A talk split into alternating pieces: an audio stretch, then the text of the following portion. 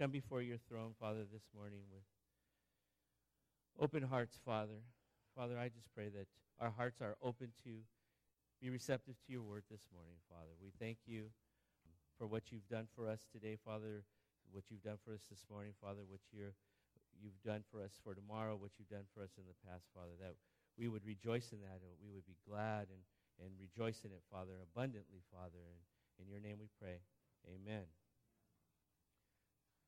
So this morning, as we have actually been working through the book of Romans, and last week I was there was one verse in particular that kind of struck out, st- stuck out, not struck out, stuck out to me.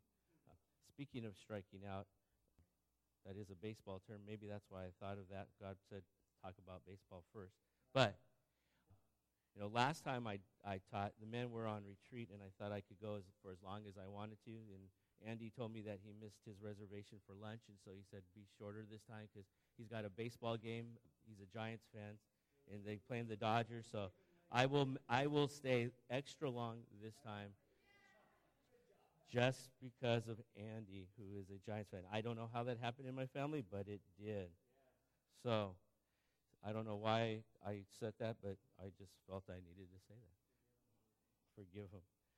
So as we were as we were reading last week in Romans and chapter 13, verse 11 spoke to me and said said to me that there was one particular phrase in in that verse. Let, let's read Romans 13, 11. If you guys remember, Pastor Robert was talking about debt, and if there were to be a debt, the, the debt of love is something that we should continue to be paying back that love, that love. And, and as he goes through the verses 8, 8 through 10, as you see, he's talking about the, the commandment, the Ten Commandments about thou shalt not commit adultery, thou shalt not murder. He's talking about the law. And as he's talking about the law, in verse 11, this is where it stands out to me. He says, And do this, understanding the present time. The hour has come for you to wake up from your slumber because our salvation is nearer now than we than when we first believed. And isn't that true? You know, wake up. That's those were the two words that stuck out to me is wake up. Wake up. You know, it is so closer than we can ever think. And that, that applies to us even today. This wasn't written last week. This was this was written way back when. And the same is true to us today. Wake up because the day, wake up from your slumber because our salvation is nearer now than when we first believed.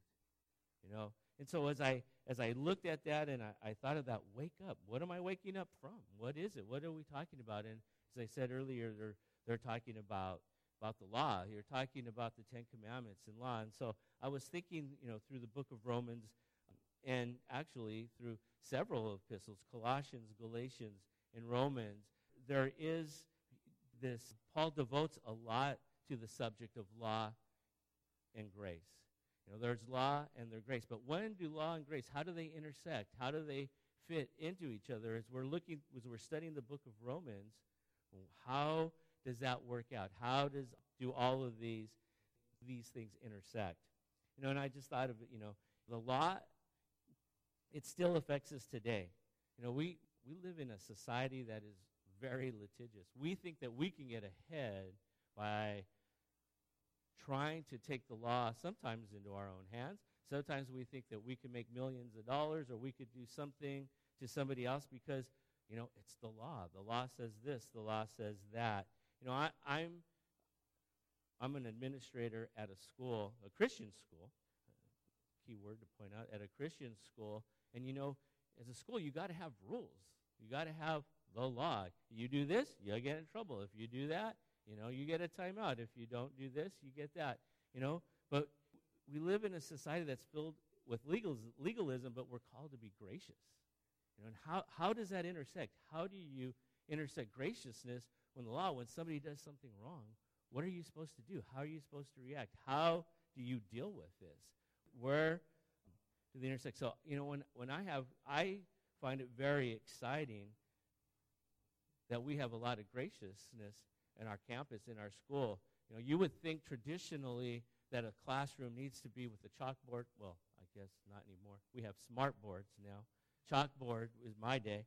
But we have smart boards and we have all these boards inside a classroom. But you know what? Some of the best times that I see is I'm walking around campus and there'll be a class that's outside that's totally untraditional, totally breaking the law of schoolism, if that's a word. Breaking the law of school. You know, school is supposed to be in a room, sitting down, being bored to death, and, and hopefully you learn. Hopefully you have a great teacher. And sometimes great teachers teach, and some just bore you to death. My subject was math. I did not like that one. They still can't teach me. But, you know, I see these kids in math and these different subjects sitting under a tree outside, you know, and as, as a person I'm walking around going, what's going on? And it's so neat. Sometimes I can sit there and join them and be part of their learning experience when you're going, that's not traditional. That's not the way things work here. That's not what we've been taught. But sometimes we've noticed in, in our school that sometimes the best learning experiences aren't even in the classroom. And so, you know, how do these things affect each other? When is it to be gracious? When is there a time to be gracious? Does that mean that we shouldn't have law? No, of course not. But how do we have law and how do they intersect? Intersect. So what do we mean law and grace or law versus grace? It really should be law and grace, not really law versus grace, because law and grace they kind of work together at times and they intersect each other.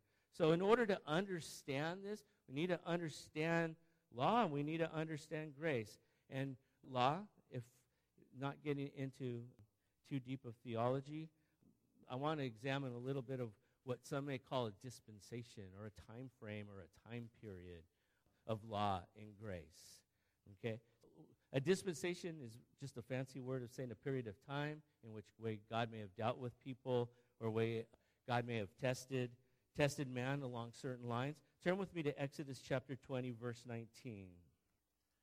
And this is right after the the Ten Commandments were given and the commandments were given. And then this is what Moses says. He says, Moses said to the people, Do not be afraid. God has come to test you so that the fear of God will be, be with you to keep you from sinning. And so there's times where the law was put into place to, to help us, to help us to keep us from sinning and how we dealt with it during that time frame. Today, we just want to look at two of the, the dispensations. If you look through history theologians, people will, you'll hear of people talking about dispensations. They put things into a time frame or a timeline and how things, how God has dealt with people throughout time. There's multiple, multiple of them. People vary on how many there are. But today I just want to look at two, just law and grace and how they intersect and how they affect each other. So what is the law and why does it exist? Let's look at Exodus chapter 19, same staying in Exodus, but moving back to the beginning part of the chapter in verse 3. 19, verse 3. 3 through 5. It says, Then Moses went up to God, and the Lord called to him from the mountains and said, This is what you are to say to the house of Jacob, and what you are to tell the people of Israel. You yourselves have seen what I did in Egypt and how I carried you on eagle's wings and brought you to myself. Now, if you obey me fully and keep my covenant, then out of all nations you will be my treasured possession, although the whole earth is mine. So he's telling him, everything is mine, but you are going to be my treasured, treasured possessions if you keep my covenant. What covenant is he talking about? Later on, he goes on and he goes up the mountain and he comes back down and he comes down with all these commandments. You know, we were we in Romans earlier last week we were talking about those commandments right before he tells us to wake up. He says, "Wake up." But here, the commandments in chapter 19 are being brought to life. They're being brought out. The ten, he goes up to the mountain, he comes down, and he has those Ten Commandments. But when it comes to the Mosaic Law, the Mosaic Law, the Mosaic Covenant, um, I should say, consists of more than just these 10 regulations, these 10 laws, these 10 rules. You know, there's hundreds, 600 plus, 613, some people say, which 10 of, 10 of these laws, 10 of these are incorporated into there. And in there, they're broken up into like three major categories one being civil, one being ceremonial, and one being moral. Different laws, different regulations that they needed to follow. But the challenge was if they broke any of these laws, what was the penalty? The penalty was death. The penalty was death. And so, so in looking at that, God did make provisions for them to overcome that, to overcome that part of the law when they did it. So, right now, I want to take a look at what the purpose of the law was. What was the purpose of the law? Why did the law come into being, and why did, does it exist? Let's turn to Romans five thirteen. Romans five thirteen, and it says the law was added so that the trespass might increase, but where sin increased, grace increased all the more, so that just as sin reigned in death, so also grace might reign through righteousness to bring eternal life through Jesus Christ our Lord. Wait, that's verse 20. I am in the wrong one. Verse 13. I'm sorry, it is 13 still. It says, it says, For before the law was given, sin was in the world, but sin is not taken into account when there is no law. So, what is that telling us? It's saying that because if there is no law in place, then how do they know if they're doing right or wrong? They don't know if they're sinning or not sinning. So, the law was introduced to help us to define what sin is. What, how are we supposed to live? What is the right way? What is the wrong way? You know, of those, the covenant, the Mosaic covenant, and the Ten Commandments, we use those as a guideline to help define what is right and what is wrong. In Ezra 10, verse 1 through 4, in Ezra 10, let's turn there. Ezra 10, 1 through 4, and then we're going to drop down and read, read verses 10 through 11. It says, While Ezra was praying and confessing, weeping, and throwing himself down before the house of God, a large crowd of Israelites, men, women, and children, gathered around him. They too wept bitterly. Then Shechaniah, the son of Jehiel, one of the descendants of Elam, said to Ezra, We have been unfaithful to our God by marrying foreign women from the peoples around us. But in spite of this, there is still hope for Israel.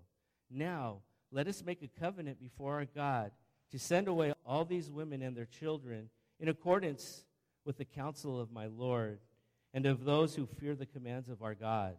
Let it be done according to the law. Rise up. This matter is in your hands. We will support you.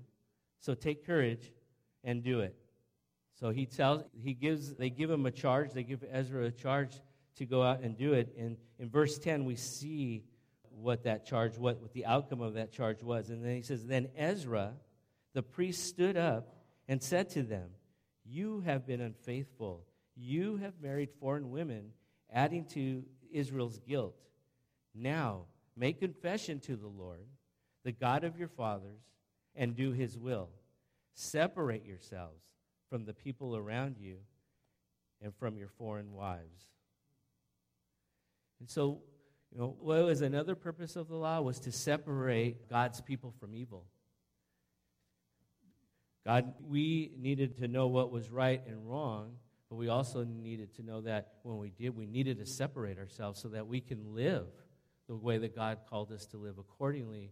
Accordingly, and so part of the law was to help separate us from God's from people of evil. And then in Galatians 3 23 through 24, another reason why the purpose was the purpose of the law. Galatians 3 23 through 24. Oh, I'm going to get there. Corinthians is too long. I forgot there was two books. In Galatians 3, verse 23 through 24, it says, oh, I'm, in, I'm already in Ephesians. Ben. Galatians Galatians 3 23 through 24. It says, Before this faith came, we were held prisoners of the law, locked up until faith should be revealed. So the law was put in charge to lead us to Christ, that we might be justified by faith. And so the purpose of the law was to lead us to Christ as well. As we look at the law, that's exactly what it does. It leads us. It leads us to Christ. However, throughout time, throughout this, this period of time, or dispensation as some may call it, there was a breakdown in the law. You know, it was not the law itself that was a breakdown, but of its leaders, of the religious leaders of the time.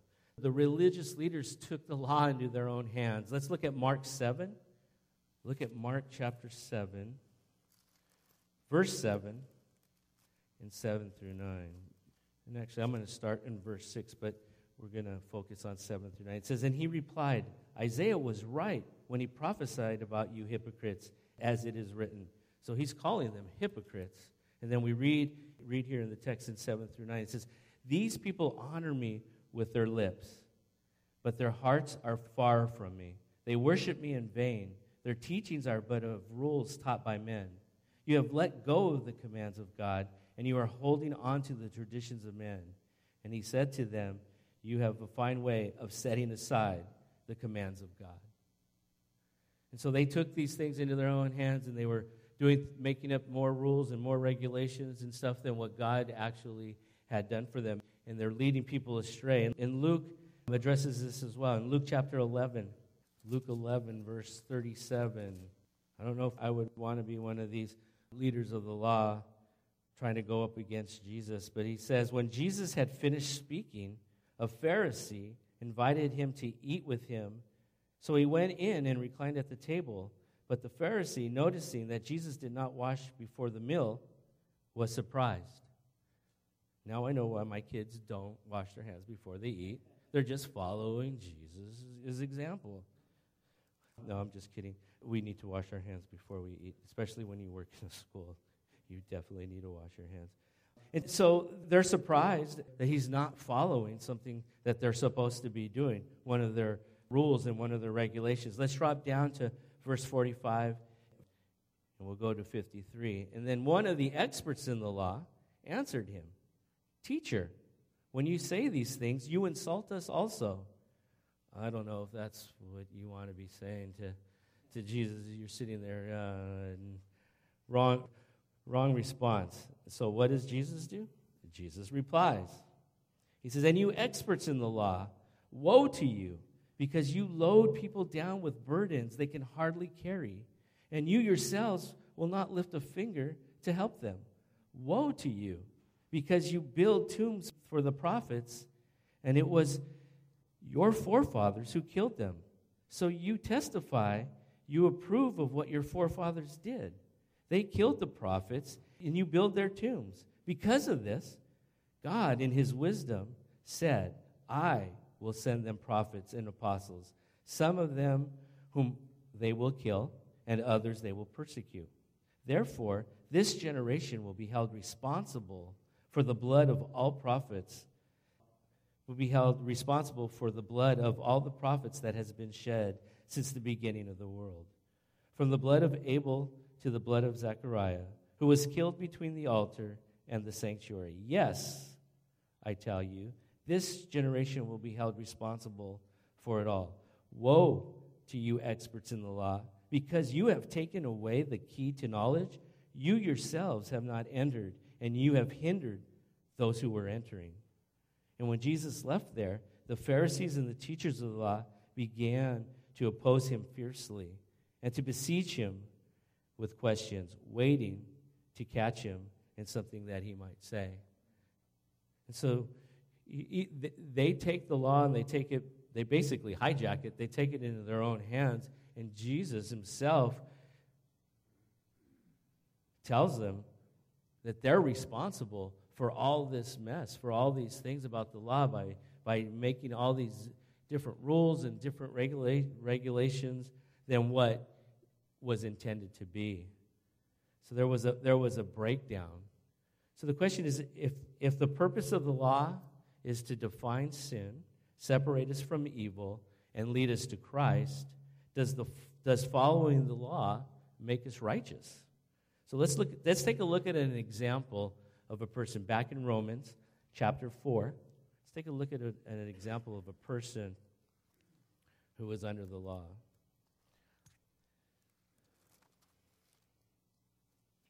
And that's in Romans chapter 4, verses 13 through 25.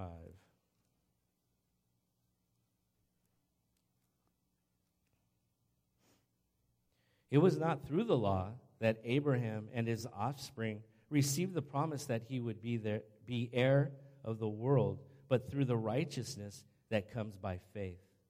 For if those who live by law are heirs, faith has no value and the promise is worthless. Because the law, law brings wrath, and where there is no law, there is no transgression. Therefore, the promise comes by faith, so that it may be by grace and may be by, by it may be guaranteed to all Abraham's offspring, not only to those who are of the law, but also to those who are of the faith of Abraham. He is the father of all of us. As it is written, I have made you a father of many nations. He is a father in the sight of God, in whom he believed. And God, who gives life to the dead and calls things that are not, not as though they were. And if we, if we look, look, back to, look back at the verse, he says, He is the Father in the sight of God to whom he believed. There was belief behind, behind that faith. He believed um, in life. He believed in God who gives life to the dead and calls things that are not as though, as though they were. Against all hope, Abraham in hope believed and so became the father of many nations. Just as it is, has been said to him, so shall your offspring be. Without weakening in his faith, he faced the fact that his body was good as dead, since he was about a hundred years old, and that Sarah's womb was also dead, yet he did not waver through unbelief regarding the promise of God, but he was strengthened in his faith and gave glory to God, being fully persuaded that God had the power to do what he had promised. This is why it was credited to him as righteousness. The words it was credited to him were written not for him alone, but also for us, to whom God will credit righteousness. For us who believe in him, who raised Jesus our Lord from the dead, he was delivered over death for our sins and was raised to life for our justification. What an example. You know, he lived under the law, but yet following the law isn't what counted him as righteous. It was his belief and his unwavering um, desire, his unwavering faith to do what God told him. God made him a promise. You know, he's old. You know, I didn't think we were going to have a third child, but we did. You know, I was like, oh, I think we're done. And all of a sudden we had one. I'm like, wow, I guess it's true, Abraham. I'm, I'm old, and I, I still somehow, you wanted us to have a third one. And you know what? I'm, I'm so blessed. I, I, Erica, those of you who know Erica, she's a character. I, I, I don't know what life would be like around the house without her. She, she's a character and a peacemaker all at the same time. So, so you know, the belief, he had that belief that, that uh, and faith that was unwavering, and that's what counted him to be righteous. Um, so, let, uh, jumping back to uh, chapter 4 still, going back to the first, first verses 1 through 3, let's take a look at what it says there about Abraham.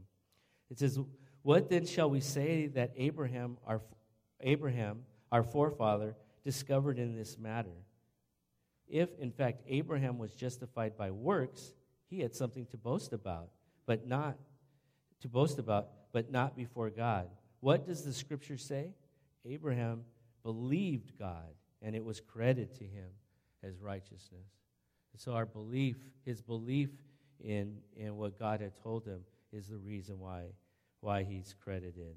Um, let's take a look at Israel. What is, how, how does Israel react react to something. So turn over back to, to backwards now to Romans chapter 9 in verse 30. And let's see how, how, how they react to, react to, uh, to the law and, and their, in their unbelief. And he says in verse 30, what, what then shall we say?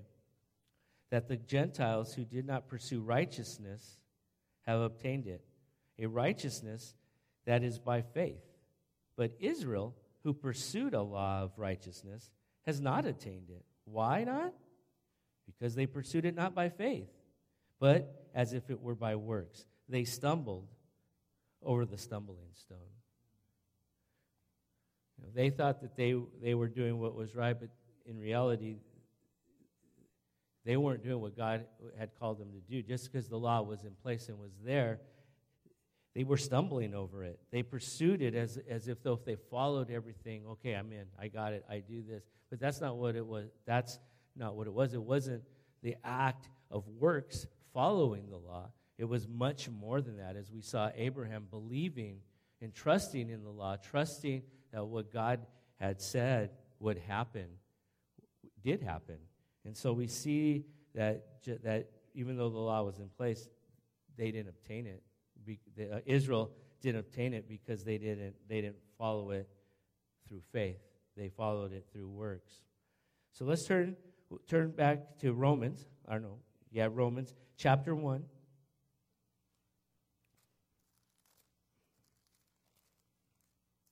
Know, we're going to look at verses 14 through 17. And a new sort of faith is, is now being introduced to them. This is where they intersect, where, the, where law and grace begin to start intersecting. And Paul, he tells us he's obligated. He says, he says in, in verse 14, he says, I am obligated both to Greeks and non Greeks, both to the wise and to the foolish. That is why I am so eager to preach the gospel also to you who are mm-hmm. in Rome. He says, I'm not ashamed of the gospel because it, is, it has power, has the power of God for the salvation of everyone who believes, first for the Jew, then for the Gentile. For in the gospel, a righteousness from God is revealed, a righteousness that is by faith from first to last, just as it is written, the righteous will live by faith. It says the righteous will, will live by faith. Paul wasn't ashamed. He, he felt obligated to talk about this. What, what is he talking about? Turn, turn with me um, over to Ephesians 3. Ephesians 3, verses 1 through 13.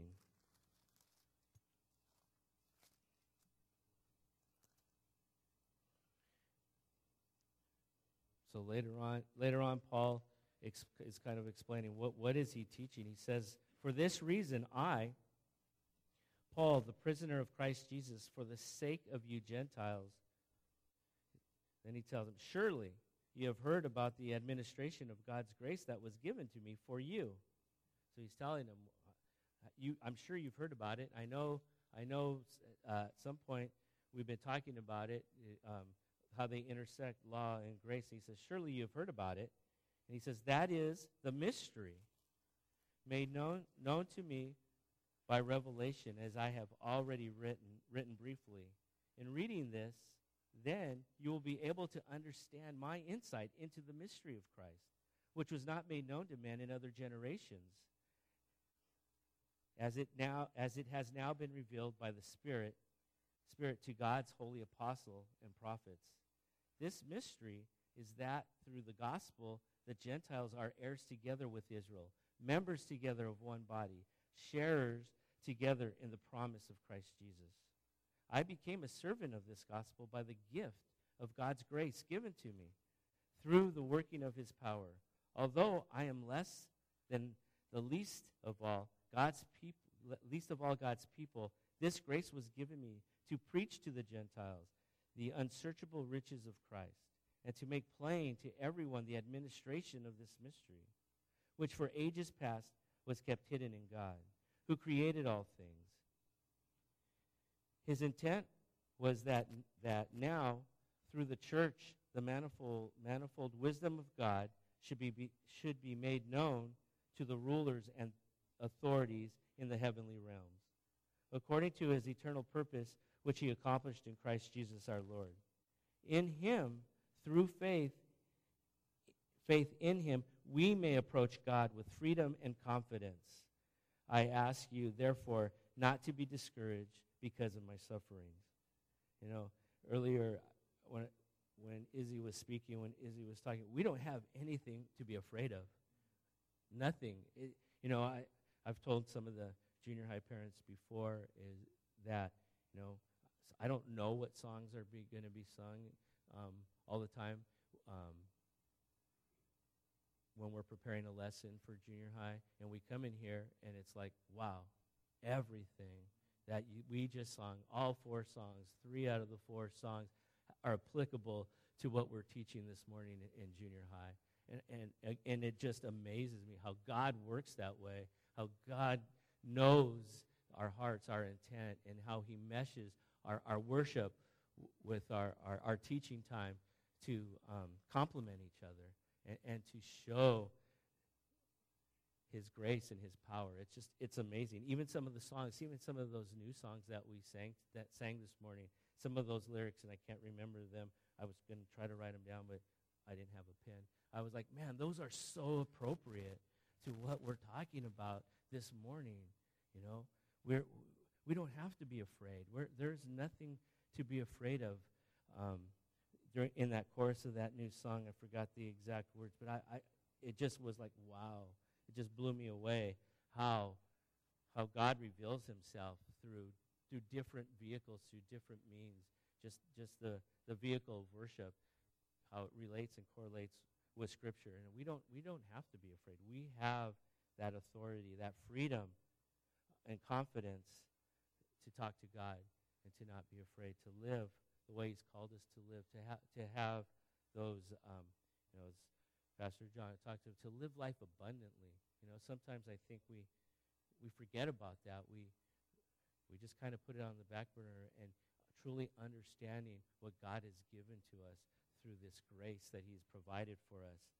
Um, and so, so um, and and then so He's teaching this new concept of grace versus law. That grace, what grace? But first, let's turn let's turn back to Romans six fourteen.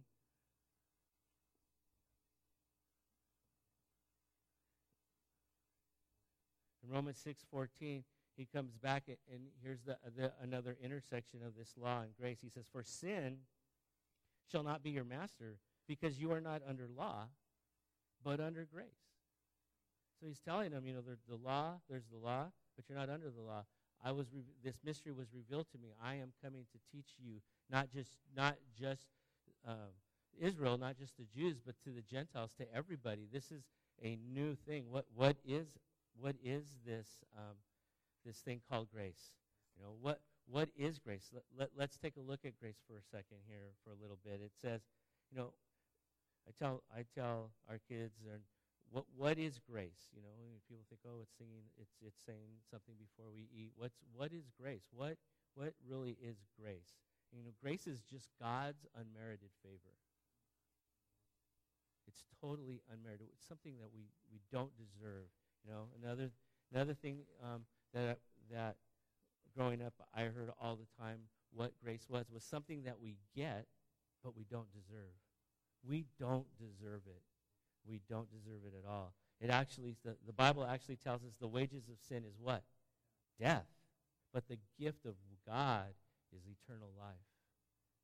We don't deserve it. We don't we don't have any right to it. But yet God's grace, his unmerited favor gives us that. And I sometimes I, you know, I have to remind myself is that man, do I really understand that? Do I really, really fully grasp what He's done, what He's given to me? Every morning, every day, we are given it over and over again. This unmerited favor that we don't deserve. It says that we deserve death. That's what we get. The wages of sin is death we all know that there was no one in this room, no one outside the room, that hasn't sinned. We've all sinned. It says, for we have all sinned and fallen short. We all have. So therefore, if we all have, we all are condemned. We are all deserving of death. But yet God, in his graciousness, has, has um, made a propitiation for that, has changed that, that, that route where, where the law there was a way to for redemption, but he came and he paid that ultimate price for that redemption so that we don't have to do that. And sometimes I wonder to myself, is, is that why we forget? Because we don't have to follow follow something or do something? Is it just like, I don't know, Um, at times we just kind of get complacent and we just kind of think, well, it's whatever. It's, you know, I, I get it anyway, whether I do this or do that. God's going to give it to me anyways. No, we, we shouldn't be thinking that way. You know, or we, we studied again in, in Romans every. Mindset, that mind thought. Every day we need to have a time, a, a special time with God, every, whether it's morning, afternoon, but at some point in, in a daily basis, He's wanting that relationship with us. He's wanting, He, he longs for it, for us to have that relationship because He's given us that unmerited favor. You know, we, like last week, that, that debt of love should we should be living that every second of our life, every minute, not just when certain things come up, whether it's good or bad, but all the time. And sometimes it's hard for us to do that. It's just it gets gets you know real difficult and real tedious. But I just wanted to, to point out that God has always been gracious. God is there has always been grace. God has always been, as we sang sang earlier, um, of course, you know, he he was, he is forever. God's been the same yesterday, today, and forever. Just because the means have been different during different times doesn't mean God hasn't changed. God is still the same, and he'll continue to be the same. And so we, we want to look at Joel chapter 2, verse 13. Let's take a look and, and know that, that God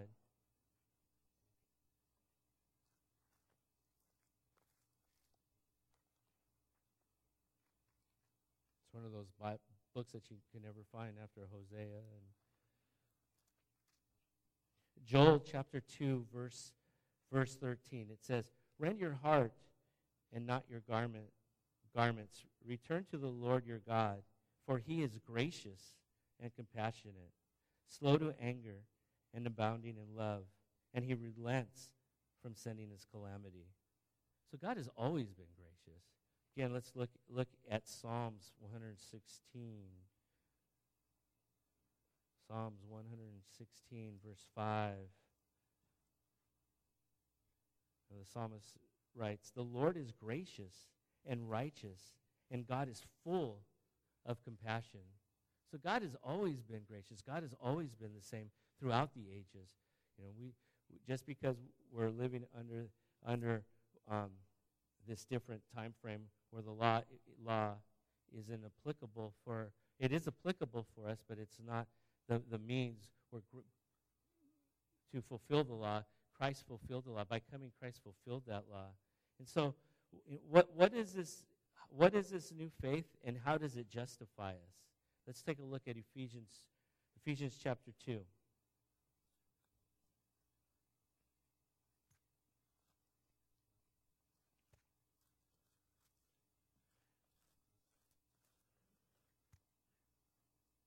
Ephesians chapter 2. I'm going to start with verse 7, 7 through 9. And it says, In order that the coming, coming ages he might show the incomparable riches of his grace expressed in his kindness to us in Christ Jesus. For it is by grace you have been saved through faith, and this is not of yourselves, it is the gift of God, not by works, so that no one, no man, no one can boast. You know, it was solely by grace through faith in Christ Jesus that we receive justification. It's the only way. Let's turn again, Romans 3, Romans 3, um, verse 19, starting in verse 19. Romans 3, verse 19 through 23.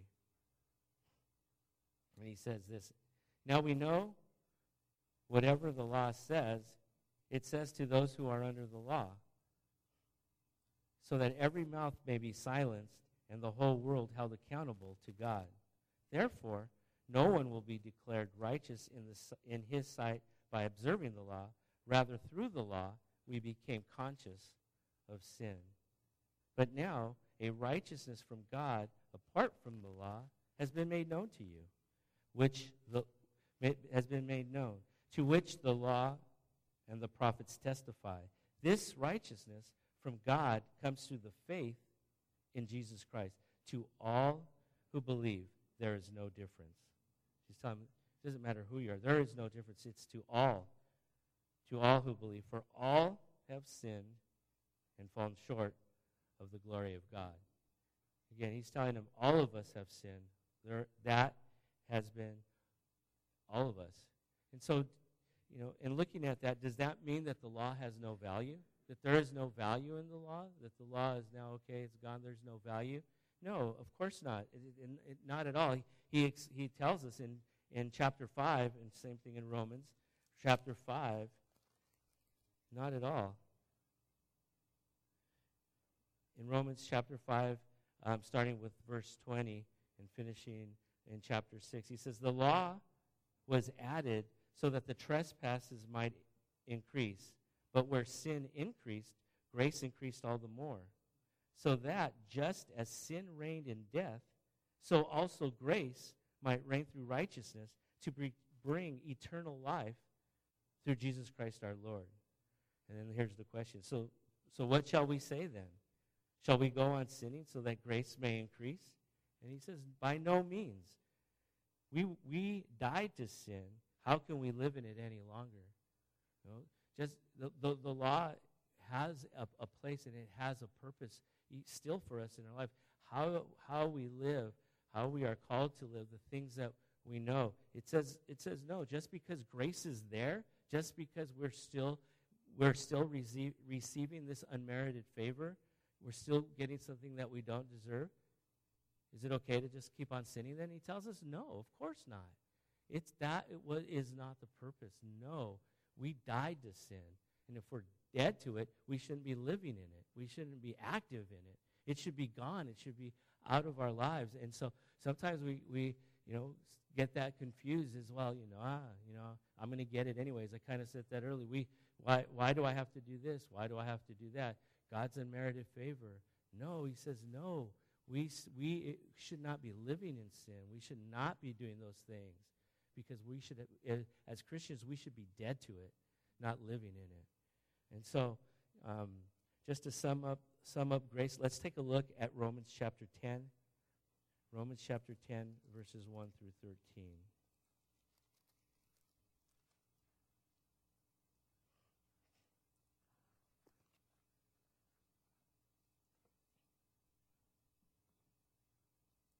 He says, Brothers, my heart's desire and my prayer to God for the Israelites is that they may be saved. For I can testify about them that they are zealous for God, but their zeal is not based on knowledge, since they did not know the righteousness that comes from God and sought to establish their own. They did not submit to God's righteousness. Christ is the end of the law, so that there may be, may be righteousness for everyone who believes. Moses described it, describes in this way the righteousness that is by the law. The man who does these things will live by them. By the righteous that is, that is by faith says, Do not say in your heart, Who will ascend into heaven? This is to bring Christ down. Or who will descend into the deep? This is to bring Christ up from the dead. But what does it say? It says, The word is near, near you, it is in your mouth and in your heart. That is the word of faith we are proclaiming. That if you confess with your mouth Jesus is Lord and believe in your heart that God raised him from the dead, you will be saved. For it is writ, for it is with your heart that you believe and are justified. Same thing, same thing happened with Abraham. It was in his heart, and he believed. That's what counted him as righteous. He's saying the same thing, same thing here. If we, if we confess with our mouth, believe in our heart that Jesus Christ raised him from the dead, we will be saved. For it is with your heart that you believe and are justified, and it is with your mouth that you confess and are saved. As the scripture says, anyone who trusts in him will never be put to shame. For there is no difference between the Jew and the Gentile. The same Lord is Lord of all, and richly blesses all who call on him. For everyone who calls on the name of the Lord will be saved. Again, I, I I, I read this, and God's unmerited favor is there for, is there for us for the taking. He says, if you believe in your heart and confess with your mouth that Jesus Christ was raised from the dead, you will be saved. And you will, you will be you will have this unmerited favor, this grace that call that that um, it, it, it, was revealed, that he revealed, that, that this grace that, that surpasses all understanding as, as to why he would take our place. You know, he, Christ came to fulfill the law, and through his death, he fulfills that law. You know, because of his death and his resurrection, that he was raised from, raised from the dead, it is because of that. And so, I, you know, going back to, to um, verse 11, you know, he says, Wake up. Wake up. Do we really believe that? Are we really, are we really um, thinking that every day on a daily basis? That what he did for us, because all of us, every day, you should hear that gavel. Guilty. Guilty. Every, every moment of every day, we're guilty. We're always guilty. But God, God made the provision. He fulfilled the law by coming and being that sacrifice, that ultimate sacrifice, so that we might have life abundantly, that we might have life far more than what we can even think of. I mean, I, I look at my life and I say, I got a good life. I got a, I got a, I got a great wife, two great kids, and what? No, three great kids. I got three great kids. I got a daughter that's headed off to UC Berkeley. I'm getting kind of sad about that, but I, I you know, I, I've got it great. Why? Because God wants us to have a great life. He wants us to have life and live it to, to its fullest, you know. But sometimes I think, oh, I sit down and I think, woe is me. Well, I got this uh, flat tire in my car. What am I going to do? What am I got? What what do we do? Am I focusing on that? Is that is that what distracts me on a daily basis from what God has really intended for us to have? You know, God has given to us grace and freely. We like we said earlier, we we could come to him at any moment, at any time, not be afraid, not be afraid that I'm going to hurt my fingers when I'm trying to change that tire in the car later on this afternoon when I get home. I, I don't have to be afraid of that. There's nothing in this world that I have to be afraid of because God has, has um, carved the way for me not to be afraid through this death on the cross and through this resurrection. And so I just pray that, that hopefully as we continue Romans, that we see this grace that God has given to us and that we fully engulf ourselves in it, that we truly accept it, that we truly live it out, and we're excited, and that we're, we're like Paul, that we, we have that desire that desire to go out and tell and to tell everybody else what God has given to us. You know, all of us in this room, all of us, I, it doesn't matter where you're at, you have one thing, probably a multitude of things to be thankful for. Hundreds of things to be thankful for. A place to live. Just we could just go down the list. There's so many things that we could be thankful for. But are we truly? And do we give God that credit? Do we give God that honor? And do we fully engulf ourselves and fully believe that? You know, as we close a prayer, and I just pray that that would be what we walk out with is how do I do that? How do I change my attitude? How do I wake up and truly, truly believe what God has given to us? Let's pray. Father God, we just thank you this morning for your word and for your son, that you sent your son to take that place on the cross for us, Father. We are guilty, Father. Your word says that the wages of sin is death, and all of us have sinned. But yet, through your unmerited favor, God, you took that place. You fulfilled the law. You were the one who stood in for all mankind, God. And Father, help us not to forget that. Help us to live that out. Help us to live that purpose. Help us to live what you've called us to be, Father. All of us come from different walks of life. Whatever it is that you've called us to be, God, Help us to live that purpose according to your will, Father. And we thank you and we praise you. In your name we pray. Amen.